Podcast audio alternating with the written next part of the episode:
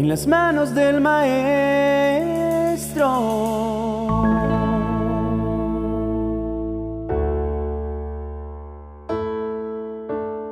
Recomenzar puede ser uno de los mayores retos a los que nos vemos enfrentados después de un evento traumático en nuestra vida.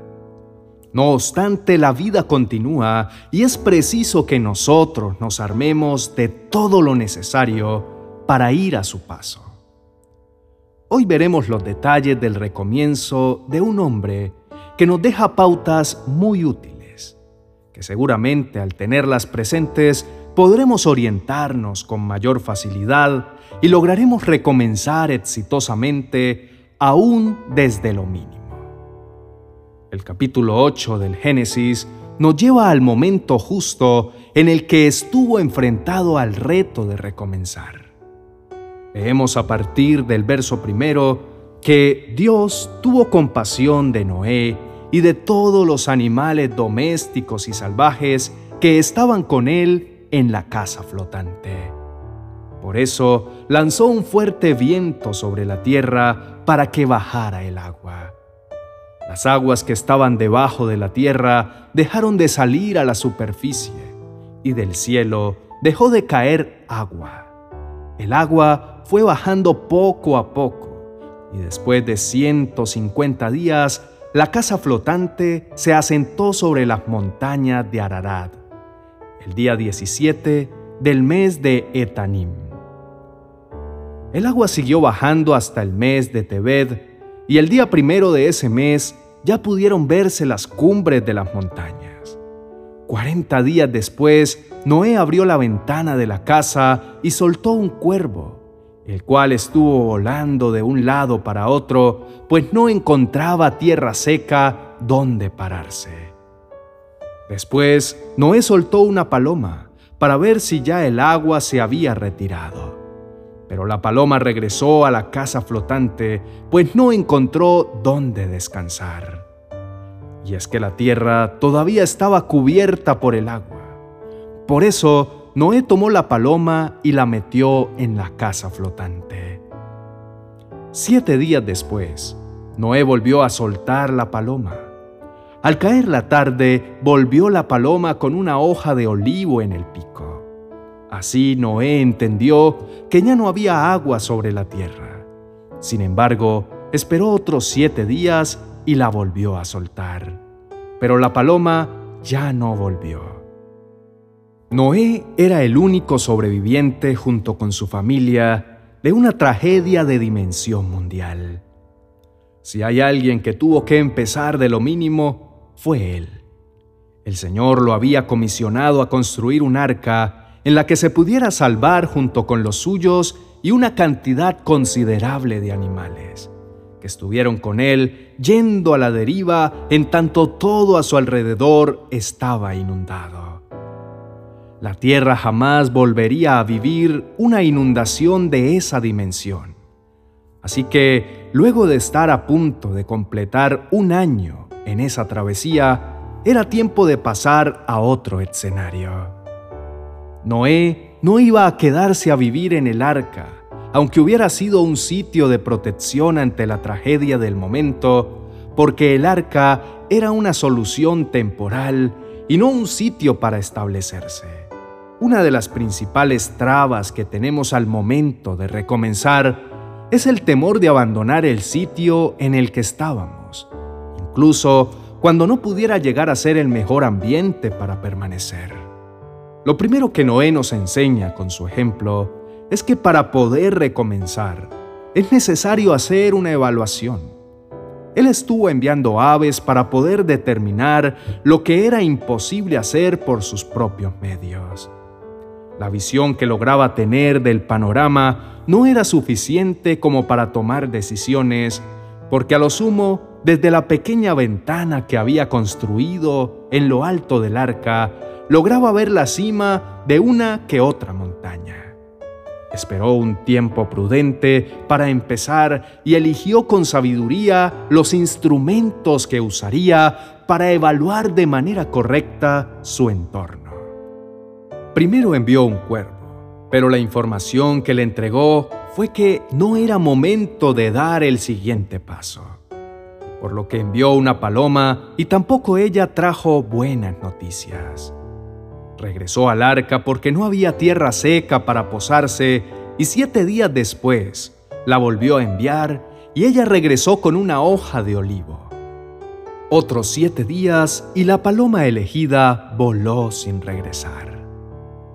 La señal que estaba esperando para salir del arca era una realidad, y Noé se dio a la tarea de salir de ella. Si Noé hubiera sido impaciente, habría abierto el arca cuando la paloma trajo la hoja de olivo y posiblemente el agua habría hecho daños considerables, tanto materiales como físicos. Arrancar de nuevo sin hacer una evaluación nos puede llevar a un fracaso igual o peor que el anterior, a una situación igual o más complicada que aquella de la que estamos tratando de salir. Cuando el problema es externo, habrá que evaluar todo alrededor. Noé no tenía problemas al interior del arca, pero el ambiente externo debía ser propicio para poder salir. Cuando el problema es interno, también necesitamos hacer una evaluación que nos permita resolver lo que sea preciso antes de embarcarnos en un recomienzo. Hay personas que van de una mala relación a otra porque no hicieron una evaluación de su situación interna y en las mismas condiciones empezaron la siguiente relación. Finalmente, habiéndose secado la tierra lo suficiente, Noé salió de la casa junto con sus hijos, su esposa y sus nueras. Salieron también todos los animales, las aves y los reptiles. Más tarde, Noé construyó un altar para adorar a Dios. Tomó entonces algunos de los animales y aves de los que Dios acepta como ofrenda y en su honor los quemó sobre el altar. Noé tomó acción cuando el momento fue propicio y su primer acto fue adorar a Dios. Adorar a Dios en todo tiempo habla de la clase de fe que tenemos. Adoramos a Dios en medio de la prueba, pero no a causa de la prueba. Aclaremos esto un poco. Mi madre falleció el año anterior y yo adoré a Dios por su bondad por la paz y por la fortaleza que le dio a ella en el momento que estaba partiendo de este mundo, no porque hubiera muerto. Lo siguiente que hizo Noé fue plantar un viñedo y hacer vino. Para poder recomenzar es necesario trabajar. Sin trabajar nada va a suceder porque sí. Todo lo que queramos lograr requiere de una cuota de nuestro esfuerzo y disciplina. Notemos que la paloma trajo una hoja de olivo, porque ese árbol se da de manera silvestre, pero el viñedo requiere de semillas y de la intervención de un agricultor. Noé había conservado las semillas desde antes. Bajó del arca, trabajó e hizo todo el proceso necesario hasta llegar a tener vino. Sembró, regó, cosechó, pisó la uva fermentó el jugo extraído y esperó el tiempo que fuera necesario para obtener el vino que quería. Los procesos de un nuevo comienzo no son automáticos. No nos despertamos un buen día y todo cambió y es nuevo. Se requiere de trabajo constante y consciente, de modo que esperemos pacientemente hasta ver el resultado esperado. Lo siguiente que nos revela el recomienzo de Noé es que un día bebió tanto vino que se emborrachó y se quedó desnudo, tendido en el piso de su carpa. Noé no era tan diferente de ninguno de nosotros. También se equivocaba y cometía errores como los que comete usted o yo. Es importante entender que un recomienzo no indica perfección absoluta sino determinación constante por mejorar. Seguramente cometeremos algunos errores en el proceso, pero el ciclo del caos habrá dado el paso al de la conquista y el progreso. La vida es un continuo recomenzar, pero estaremos recomenzando más frecuentemente cuando no tomamos las medidas necesarias para evaluar las situaciones a nuestro alrededor y en nuestro interior, para crear un plan de trabajo que nos permita tomar los correctivos necesarios. Después de un evento traumático, necesitamos un avalúo efectivo que nos aterrice, que nos permita cambiar de escenario y trabajar por construir el siguiente. Importante es que en toda etapa reconozcamos la presencia y la intervención de Dios en ello. Oremos juntos diciendo, Precioso Señor, estamos delante de ti para adorarte y reconocer tu poder y tu gloria.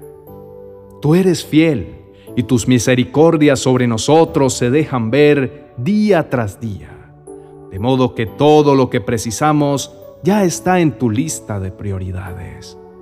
Tú eres un Padre dedicado que nos acompaña en el proceso de la vida para mostrarnos el camino a seguir, darnos el entendimiento que se requiere para tomar decisiones acertadas, evaluar lo que hemos hecho y corregir lo que podría convertirse en tropiezo para nuestras vidas.